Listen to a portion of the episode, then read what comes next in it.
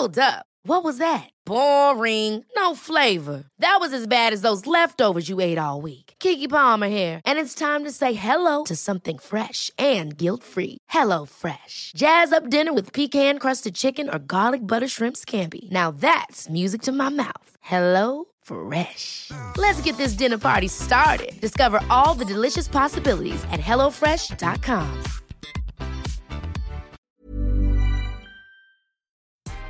Good morning. This is Brooke Howard with the Daily Beast. It's Tuesday, July 7th, and these are the top six stories the Cheat Sheet team is watching right now. Following months of legal drama, threats, and public controversy surrounding multiple books published by former Trump World insiders, yet another blockbuster Trump book is set to hit shelves this summer. It will contain explosive revelations about First Lady Melania Trump this time, written by her once close advisor and friend of 15 years. According to people familiar with the project, Stephanie Winston Wolkoff, who was previously seen by the First Lady as a loyal confidant and helped plan President Donald Trump's inauguration, will release a tell all titled Melania and Me at the start of September. Sources say the content of the book is largely negative and that the manuscript trashes the First Lady. Shortly after the start of the Trump era, Wolkoff had a dramatic falling out with Melania, triggered by news that Wolkoff's firm snagged $26 million from the Trump inaugural committee.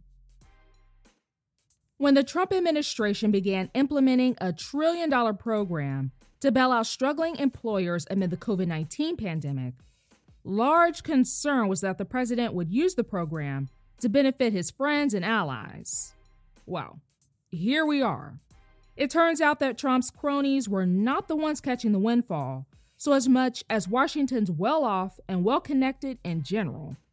Among the entities cashing checks from the federal government's Paycheck Protection Program are a high powered consulting firm run by former Secretary of State Madeleine Albright, a nonprofit headed by former Trump campaign official David Bossie, and a political strategy firm linked to two alumni of the Obama White House who have turned anti Trump podcasting into a pretty lucrative enterprise. Businesses tied to the president's son in law, as well as members of Congress, got taxpayer funds, as did the elite DC area school where President Trump enrolled his son Barron, which got between two and five million bucks this guy. Florida Governor Ron DeSantis keeps managing to find new ways to downplay the COVID 19 crisis. Previously, he said the record breaking spike in coronavirus cases in his state is not so bad because it's mostly young people, there are still hospital beds, and that most people are not dying. Well, that's pretty extreme. On Monday, he tried a new idea that there really is not a surge because COVID 19 infections were always high in the Sunshine State. Is he proud about this? DeSantis said the huge spike in reported COVID cases is, in his words, quote, not really evidence that it's more prevalent, just that there have been more positive tests. Last week, the number of new cases in a single day in Florida surpassed the mark set by New York at its peak. Senator Tammy Duckworth, who lost both legs while serving in the Iraq War, has hit back at Fox News host Tucker Carlson for claiming that she, quote, hates America. Noting that the Democratic Illinois senator is a, quote, top contender to become Joe Biden's running mate, Carlson told viewers that whenever Duckworth speaks, he's reminded of a, quote, deeply silly and unimpressive person she is. He's one to talk. He went on to say that Duckworth actually hates America and asked, quote, Can you really lead a country that you hate?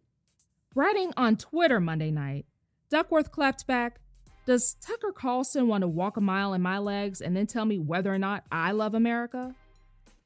Boom.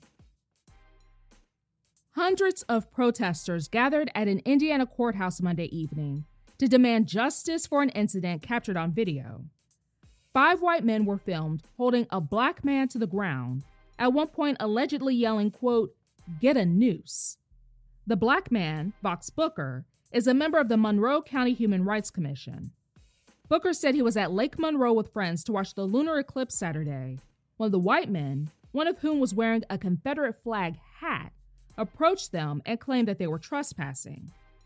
One then allegedly attacked Booker. Booker wrote after the incident that he was, quote, almost the victim of an attempted lynching. So, Hollywood just did not learn anything after that Scarlett Johansson film, then. Over the weekend, Halle Berry discussed a new role she's been eyeing, which happens to be a trans man. The entertainment industry and critics have discussed the issues with casting cisgender people to play transgender roles for years. So at this point, it's hard to imagine how anyone could have missed the memo. But beyond that, Berry also repeatedly misgendered the character she hopes to play during an Instagram Live interview. After taking fire, Berry apologized on Twitter and said that she now understands she should not have been considered for the role. She wrote that the trans community should, quote, have the opportunity to tell their own stories. That's all for this morning. Check back every weekday morning and afternoon for more of the news you need to know. Find us on your smart speaker or wherever you listen to podcasts. Ever catch yourself eating the same flavorless dinner three days in a row? Dreaming of something better? Well, HelloFresh is your guilt free dream come true, baby. It's me, Keke Palmer. Let's wake up those taste buds with hot, juicy pecan crusted chicken or garlic butter shrimp scampi. Mm.